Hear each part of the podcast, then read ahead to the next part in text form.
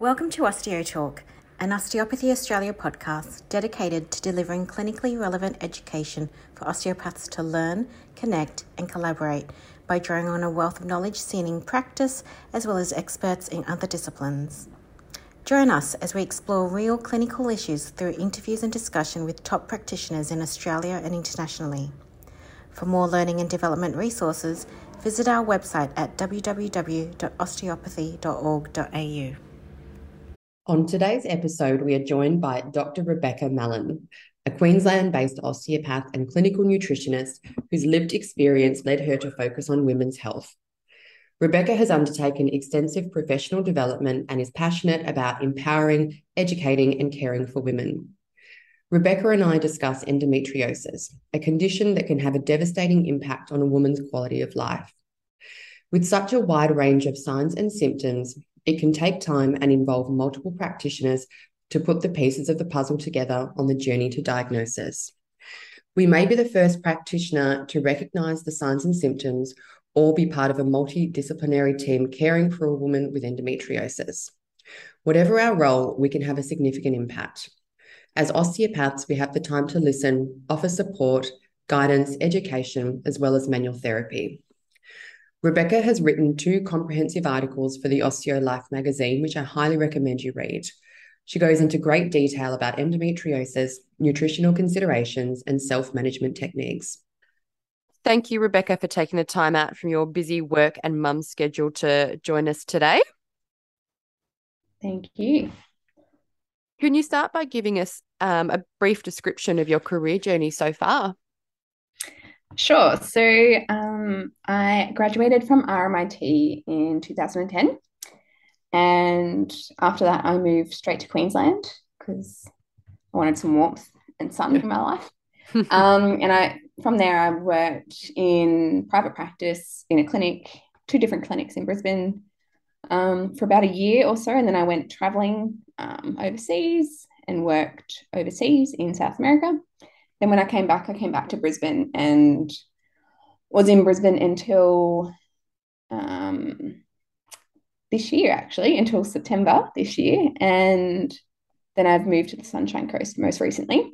So in Brisbane, I was working in for probably five to six years, just in like a general osteopathic practice, seeing anyone and everyone. And then I started to get interested in women's health um, and did lots of different courses on pregnancy, pain in pregnancy, pelvic pain, um, and so on. And then it was with my own sort of journey and experience of endometriosis that I've really got interested in that as well myself. Um, and then I set up my own clinic in Brisbane, um, in Woolloongabba, where I pretty much primarily only see women's health. Um, and now that I'm living on the Sunshine Coast, I am next year I'll be reopening my clinic again for osteo clients, but for now I'm working um, at Inner Wellness in Coolum with a few lovely practitioners there. So that's what I'm doing primarily. Um, I've also volunteered for QENDO, which is Queensland Endometriosis Association, in um, a capacity of a meetup um, facilitator for those experiencing endometriosis and symptoms and wanting connection, but also as a health and wellness advisor. And I've also worked for Women's Health Queensland as well, um, working with sexual and domestic abuse survivors. Wow. Yeah. And you've done all that on top of family as well. And family. Just yeah. and having a social life and whatnot. oh, fantastic. Yeah. Um, so today we're going to focus on endometriosis. Can you start by giving us a brief description of what endometriosis is, please? Sure. So, first and foremost, it is a chronic, progressive, and inflammatory condition um, where endometrial like tissue is found outside of the uterus. So, a really big common misconception is that it is actually the endometrium, but it's not. It's just very similar to the endometrium. And it can be found with um, within the body absolutely anywhere. However, is most common within the pelvis and peritoneal cavity. Um, but it can be found on the diaphragm, in the lungs, in the eye, like it can be literally anywhere. So it's estimated that one in nine women or people assigned female sex at birth have endo. Um, However, the statistics are most likely higher from what um, a lot of the research is showing at the moment. So uh, essentially, these endometrial-like deposits that form around the body will then like proliferate and respond in response to hormones and the hormones of the menstrual cycle, and they that will cause more proliferation and more inflammation and scarring and adhesion of the uh, endometrial lesions. Um, so yeah, in a nutshell, it's essentially an inflammatory condition that causes pain and and or subfertility. Um, and there is essentially an immune component to it as well, but we'll probably get into that. Yep. And what's the current understanding of the cause? So that's a really big question because there, at the moment, there's a lot of different theories and um, thoughts behind what is actually causing and driving endometriosis. So whilst there's a lot of different ideas and theories out there, they're all kind of in interconnected in a way. So, like I said, it's an inflammatory condition for first and foremost, and potentially an immune condition as well, which is affected by hormones. So, a theory that's been around the longest um, is called retrograde menstruation, which is essentially meaning that instead of menstrual blood exiting the body, there's backflow through the fallopian tubes into the pelvis. And from there, the endometrial tissue can change um, and be transported around the body. And from there, it can create deposits on wherever it ends up and create lesions. Um, so that's one theory. However, we know that there's approximately 90% of women um, experience retrograde menstruation. So the statistics don't quite line up. So there maybe 90% of people having retrograde menstruation, but one in nine will be diagnosed with endometriosis. endometriosis. So there's a few things there. Is it because the immune system isn't coming in and clearing away the debris that would be um, happening in someone without endometriosis? Or is it that more people do actually have endometriosis? It's just that they're asymptomatic. And then you need to look at mm. why is someone symptomatic versus why is someone asymptomatic. So that's something sort of um, yep. to consider as well. Okay. Um, so that is sort of one theory combined with another. Um, there is also an interaction between the immune and the nerve system, like I said, and which creates neurogenic inflammation. Um, and then there's most often high iron um, in the lesion sites and around the area of the lesions from damaged cells and hypoxia, which then activates macrophages and immune system. So again, it's an immune component and the inflammatory cascade has occurred. If that is making sense, I'm not yep. sure. Yep. is has there found to be any genetic link?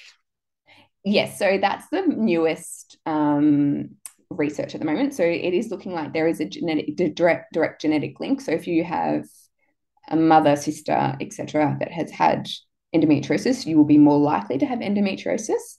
However, the research is also showing that there is an epigenetic component as well. And that is coming from potentially toxin exposure, um, in particular, grandparents for like women being diagnosed now, uh, grandparent, grandmothers exposed to various toxins, and also transgenerational trauma as well is sort of the newest area, which is really fascinating. Um, it's a very new area of research for that, but it's essentially going along the lines of transgenerational trauma and or stress um, and the epigenetic changes that occur from there, which would predispose someone to having endometriosis. Um, and there's one okay. other sort of theory or component, if you don't mind, sorry. Yeah, no, no, go. Um, is um, microbial issue. So essentially looking at um, the gut, gut health, as well as the vaginal microbiome. So you may have translocation of the vaginal microbiome via retrograde menstruation, or if there is dysbiosis within the gut and increased lipopolysaccharides, so particular type of bacteria, that can translocate from the gut or the colon via increased intestinal permeability, um, and then that can interact with um, the uterus and so on due, due to close proximity. and then the gut microbiota, like extra derived extra vascular, extra cellular vesicles. say extra vesicles. Um, so it's kind of all connected. Yeah. Okay. So has there been has, has anyone found links between endo and any other autoimmune conditions if they're looking at potential immunity um, so causes? That's sort of where the research is heading. Um, they know it's an immune dysfunction, but can't quite claim or say it's an autoimmune disease just yet. Um, in terms of actual statistics and relation to various autoimmune diseases, I'm not too sure. But treatment often, when you're looking outside of just osteo, treatment does respond well to how you would treat other autoimmune diseases as well. So okay. it's there, um, but you can't quite say just yet that it is an autoimmune yep. disease, but something triggers it. Okay. One thing I found really fascinating when when doing my research for this podcast is is that some women can be asymptomatic um, and and the severity of disease as well or severity of changes doesn't mm-hmm. necessarily correlate with people's pain and symptoms. So can you talk a little bit about what the current evidence is um, identifying the pain and symptom generating mechanisms of endometriosis? Sure. So this again is not a straightforward answer. Um, so like you said the pain does not correlate to the stage and endometriosis will be diagnosed either stage one to four um, and either superficial or deep infiltrating endometriosis, um, which will be often during laparoscopy or um, via specific MRI imaging now that there's new imaging technology available. But the various factors which will influence pain severity will involve the immune system. So, how, how involved is the immune system? What is that inflammation that's occurring? um, the proliferation that occurs during the menstrual cycle and how that's impacted by people, um, by um, various hormones, sorry. Neurogenic inflammation, neuroangiogenesis, so the formation of new blood cells, uh, blood vessels, can't talk, blood vessels and um, nerves. And then looking at peripheral and central sensitization, depending on the person. So it's known that people who experience more symptomatic endometriosis and severe pain actually have a greater amount of nerve and nerve supply and blood vessels to the lesions. So that may also explain why someone could have stage four, fairly asymptomatic endometriosis that's only diagnosed um, by chance. Perhaps they're going in for an appendectomy or something, versus someone with stage one who has it in minimal locations, but they're experiencing debilitating symptoms. They could have a higher amount of inflammation, neurogenic inflammation, and neuroangiogenesis, which is creating that strong um, positive feedback loop of inflammatory um, cascade in the immune system as well. So that's something to, to consider. Um, there's also a, a big component of endometriosis is a lot of people have concurrent IBS or gut symptoms. Um, so there is the possibility as well uh, of cross organ sensitization as well from all the common nerve pathways that um, share the reproductive tract, colon, bladder, etc., etc. So, so that cross organ sensitization. So, would that explain why some women would get vomiting or, or diarrhea or constipation as opposed to there being endometrial lesions directly on those organs if that makes sense? Yeah yeah. Um it's hard to say like it's potential. Um it could be the cross organ sensitization or like the diarrhea constipation painful defecation can be because the, the physical endometriosis is on the bowel um, it's really like yeah, it is, but but it, it, could be either. It could, yeah, causing, yeah, definitely. And I guess if you've got all that um pelvic floor involvement as well, that's going to play a role too. Absolutely. So, where do you see the role of osteopaths in caring for women um, that are living with endometriosis? So it would depend. So, two things as our role physically as the osteopath, but also as a primary healthcare provider. Um, so you may be the first person that someone's spoken to if they have undiagnosed endo that can sort of put the pieces of the puzzle together. So they've gone through years of having IBS, bloating, food triggers, which, you know, they're like, oh, I can't eat gluten, dairy, whatever it may be. And so they've tried all these diets to reduce the IBS symptoms, but it hasn't worked. They've had heavy clotting periods since they were teenagers, but they've just been put on the pill to stop it, kind of ignore it, and so on. Um, you may be that first person that's like, hang on, this isn't right. Or they're coming to you for, again, pelvic floor dysfunction or painful sex, painful defecation, painful urination. So all these sort of symptoms would you should put on your sort of thinking hat and think endometriosis. From there, you would want to be referring back to a GP and advocating for them as well to get a referral to a good gynecologist that's trained in endometriosis, because not all are. So you can be that kind of primary healthcare facilitator. Um, also making sure that they're seeing other health practitioners such as acupuncturists, nutritionists, psychologists, etc. Um, but in terms of the osteopath, our role, I feel, is one to listen to the patient because quite often endometriosis patients feel very gaslighted, and I think that's um, really important. Just listening, and regardless of whether you consider yourself a structural osteo or cranial biodynamic, biodynamic or whatever it may be, you are aiming to try and calm the nervous system, work out whatever dysfunction they may be experiencing. So, is there a fascial dysfunction? Is there congestion in the pelvis? Is there lack of lymphatic flow? Um, your aim is to literally just restore function. It's the primary principles of being an osteo. Yep what are some of the signs and symptoms we should be looking out for? And do they always correlate with a woman's cycle?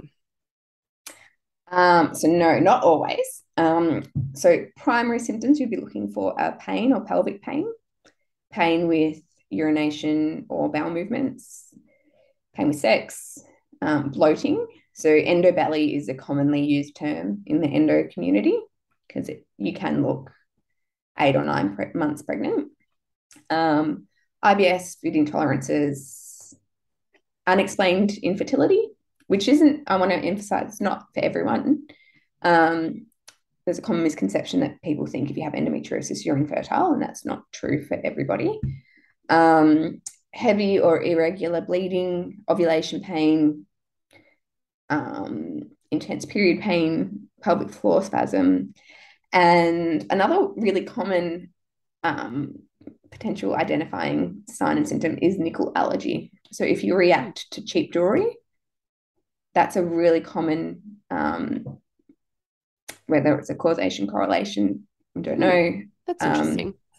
Yeah. So that's something to think about as well. So, and you said, sorry, is it always cyclical? Is that what? yeah. Yeah. Not always, um, but it can follow a cycle pattern. So pain can be, like I said, worse with ovulation and then worse with the bleed as well. And that is because those pro- proliferation of the endometrial lesions can follow and react to the hormones that are present in the menstrual cycle.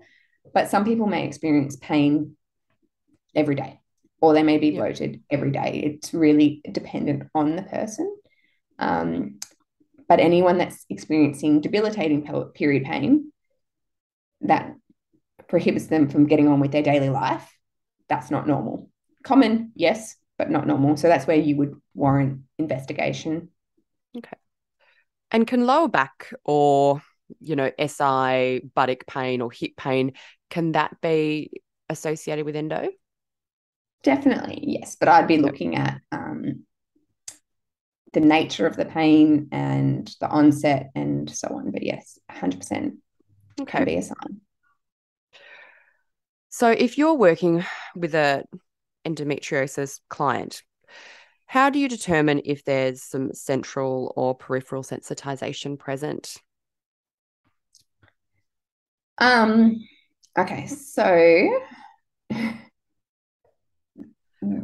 it's someone that's had chronic or has chronic pain, going to just make the assumption that there will be both peripheral and central sensitization present to a degree. That's um, but that doesn't really matter because it's not going to change my treatment. Um, so we would assume central sensitization will be sort of present if someone is experiencing um, like widespread symptoms, symptoms, sensitivity to odor, sounds, light, poor memory or concentration, uh, the widespread pain, poor sleep, fatigue, abdominal and pelvic pain, and headaches, which basically sums up someone with endometriosis. um, and both central and peripheral sensitization will cause mechanical sensitivity. So sore to touch, press, stretch, etc. But the peripheral sensitization will cause heat sensitivity. Um, so Lorimer Moseley from the NOI group explains it far better than I ever will.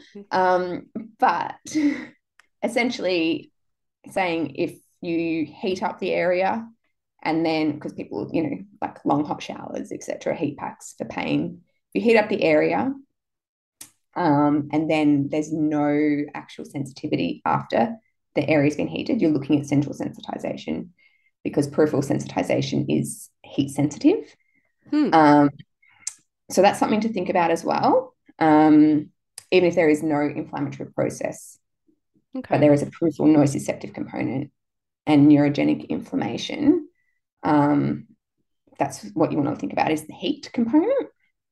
Um, what was the other part to that question? how do you determine um, central? Yeah, like how how how would you determine if that's playing a role? Yeah, so obviously looking at the overall symptom picture, the heat and um, mechanic sensitivity, but also then looking at um, if people have like fibromyalgia, chronic neck and back pain, IBS, and then sort of the genetic tendencies for pain sensitivity, um, as well as anxiety or history of depression and um, psychological or physical trauma. Um, is really a big area, which is more likely to predispose someone to central sensitization or nociplastic changes as well. So that goes also goes back to what we were saying about the epigenetics and genetic changes as well.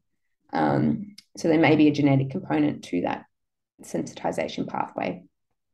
Too. So if you wanted to approach a patient from this, if you really wanted to address or try and affect this sensitization, how what's your thought process? How do you go about it? Um okay, so I wouldn't be necessarily like I said distinguishing the two as my only way of treating, but I'd be looking at the whole neuromatrix of pain and understanding all the mechanisms that can coexist. So neuromechanisms, hormonal mechanisms, stress, genetics, etc. And then want to work on improving the brain's understanding of what's happening and where the body is in space and the various movement patterns that can um, occur as well. Um, a big focus on sensitization and chronic pain is obviously communication, effective and positive communication with the patient, and trying to prevent um, fear avoidance patterns as well. So, create a feeling of safety within themselves. Um, go about your normal treatment that you would, addressing the fascial dysfunction as well, but then utilizing, which I think is special as an osteopath, is the power of therapeutic touch.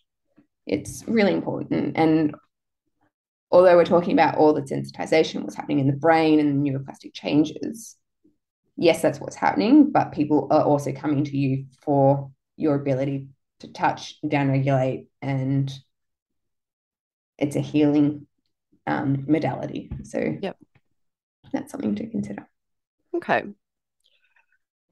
Is do you think having some pain, like if you're working with a client that's maybe quite early in the disease process or um, low grade symptoms, do you think pain education plays an important role early on to try and prevent sort of maladaptive changes?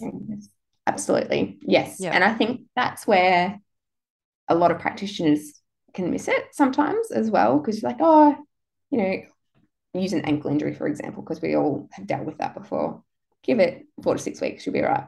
But then it doesn't become right. Um, so I think, yes, definitely addressing those early maladaptive changes, using your positive language, looking at the person as an individual. So, what is their fatigue, stress, what's happening in their everyday life?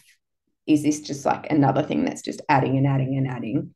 What's their overall health like, nutrition status, and so on? And that's going to, oh, and prior pain experience as well. Like, what have people experienced in the past is going to have a big, big um, influence on any maladaptive changes, as well as the power of mindset as well. So, anxiety, depression, etc., can create um, big sen- sensory changes. Help. Yep, help prevention. Mm. Um, can can you talk about the role of medication and surgery in management as well? Um, yeah, sure. So obviously, I'm not a surgeon or a doctor. Don't sell yourself short. um, so surgery has always been or has been the gold standard for both diagnosis and treatment. So excision surgery. Um, however, it's very invasive and not feasible for everybody. It's not cheap. It's you know downtime if you have to work and so on. Um, but the statistics, and I don't quote me on this, but I actually um, was doing a webinar with Dr. Jason Chow, who's a gynecologist and advanced surgeon in Sydney. Um, and the efficacy for surgery decreases after, you've had three surgeries. So people go into surgery thinking it'll eliminate their pain, and it doesn't. It does for some people, but not everyone. So it um, by taking the endometrial lesions out, it can um, stop some of the inflammatory cascade, but it will return within a year for most people. Um, so again, that's not addressing the cause. And in terms of medications, there's so many different various medications out there. Some people, quite often, traditionally, it's been to shut down the hormone system because it's responsive to um, estrogen and not responsive to progesterone people get put on the pill or um, given Mirenas or Zoladex or anything to shut down their hormones to try and flatline their hormones and prevent the pain from occurring. Um, in really severe cases, I've treated some patients that are in their mid 20s that have had hysterectomies. Wow. Yeah, huge, but it doesn't fix their pain. So there's something there that's saying that's not helping. Um, I haven't really answered your question in that. no, no, no, no, you have. No, no, no. I think um, also it's important for some that are prescribed pain meds. It's important to break that pain cycle as well. Um, and people are going to doctors looking for painkillers because they are in excruciating pain, and there's nothing wrong with breaking the pain cycle. That's important. I think sometimes pain medications can be really shunned. So, in one of your articles, you mentioned pain down regulating training. Can you tell us a bit about that? Sure. Um, so, when I talk about down regulating, we're talking about um, the central and sympathetic nervous system. Um, so, bringing down that whole nervous system experience. So, from the upregulation, obviously, to the down. Um, so, as we know, pain experience can vary greatly in people, regardless of even if the injury injury is relatively similar. Um, so that's where the peripheral and the central sensitivity comes into play, as well as the variance that people can have in pain processing. Um, so, what we need to look at is what is heightening that pain experience or promoting more of that um, pain experiencing? Is it being inhibited or facilitated at a spinal cord level? So that's where we would again look at someone's emotions, emotional state, anxiety, attention, um, other factors that are happening within life, and pain experience as well. So that all comes into play.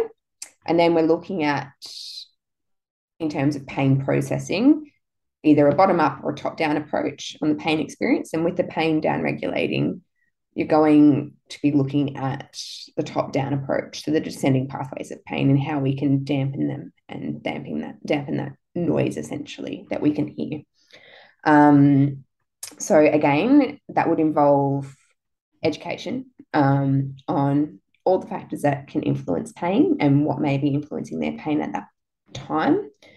Um, well, just side note, it's really important to use effective language and really effective communication because you don't want to be telling someone the pains in their head, if you know what I mean. Like it's yeah, yeah, um, because it's real, it's a very real pain, but we're just addressing the things that can heighten the pain.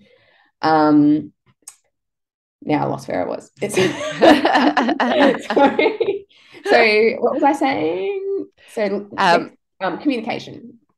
Yes, effective communication. Um, yes. Yeah, effective communication, communication, positive language, therapeutic touch, as I spoke about before, the actual power of therapeutic touch um, to downregulate that sympathetic nervous system, which can then, in terms of osteopathy, like come back to your basic anatomy and physiology that we all learnt, I don't know, in second and third year. So looking at the sympathetic ganglia, um, various pathways of the sympathetic and parasympathetic nerve supply.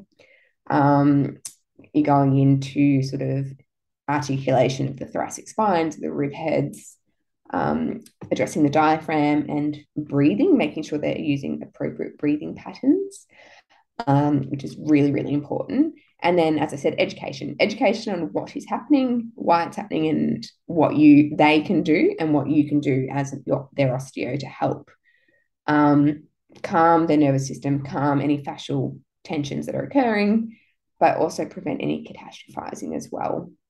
Um, and give them tools that they can implement in the moment as well. Um, something that I use a lot for people is vagal nerve stimulation and getting them to do that on a daily basis. So things like gargling water, singing, laughing, and so on hmm. can have a really positive impact as well. Okay, that's interesting. Hmm. Haven't heard of that yeah. before. Can you talk about the role of pelvic floor dysfunction? Yeah, so again, a big area. Um, profession has been derived from it. Um, so essentially pelvic floor, most people with endometriosis will have some form of pelvic floor hypertonia. Um, so spasm, which can in itself create more facilitation and more pain.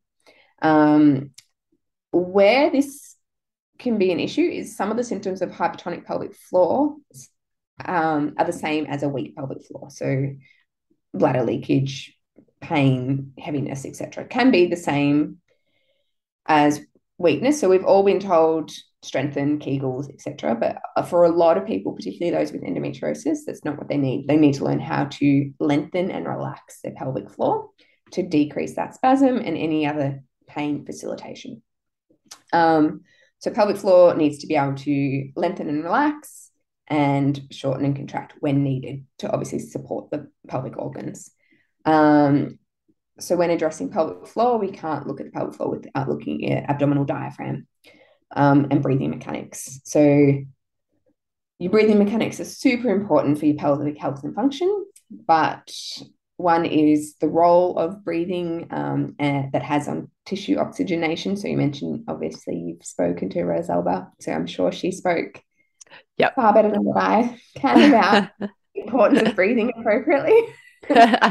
um, and like blood pH and so on, but also um, if you're not breathing properly, if you're using the muscles of rest or the accessory muscles of respiration, you're more likely to be in an anxious state as well. And that can further facilitate pain and heighten pain, um, which will then upregulate your nervous system as well. So that's sort of one side of things with pelvic floor and diaphragm.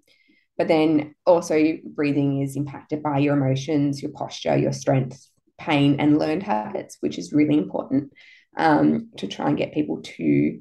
Well, it's got really dark in here. Um, try and get people to breathe appropriately, and it's crazy the amount of people that don't know how to breathe because it's just yeah, it's an automatic thing. It blows my mind.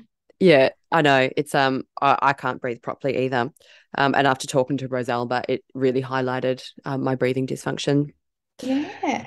Um so yeah, I guess where I'm going with that is like essentially the canister, so abdominal diaphragm on top, pelvic floor on the bottom, and then the abdominal muscles and connective tissue um, anteriorly and then lumbars and connective tissue posteriorly.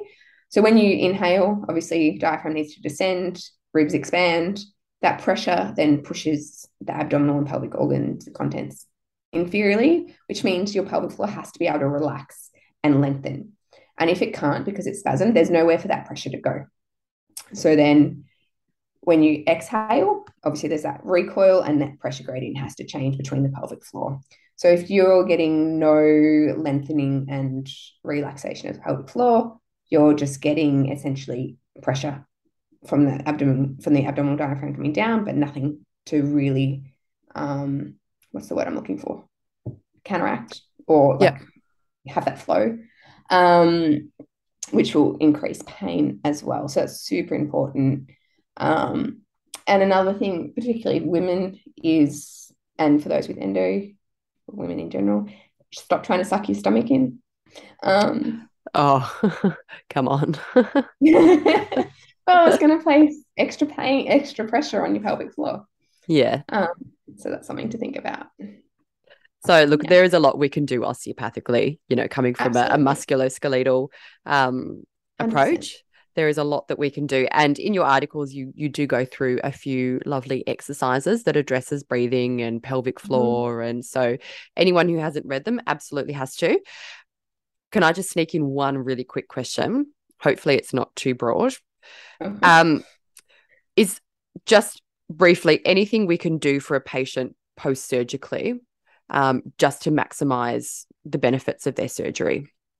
Yeah. Um, when we say maximize the benefits of the surgery, it can't say that the endometriosis will never grow back. Like, can't guarantee mm. that.